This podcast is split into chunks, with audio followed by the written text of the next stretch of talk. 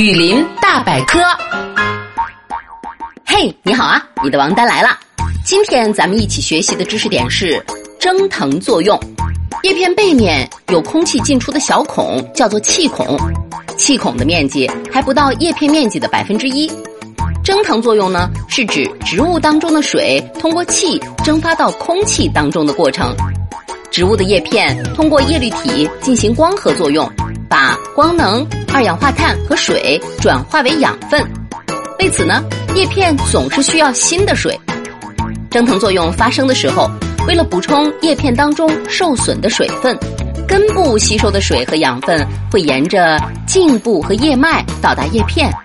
蒸腾作用对于植物就像是将地下水从地下吸上来的水泵。另外呢，水分蒸发的时候也会降低植物的温度，所以它能够帮助植物更好地抵御酷热。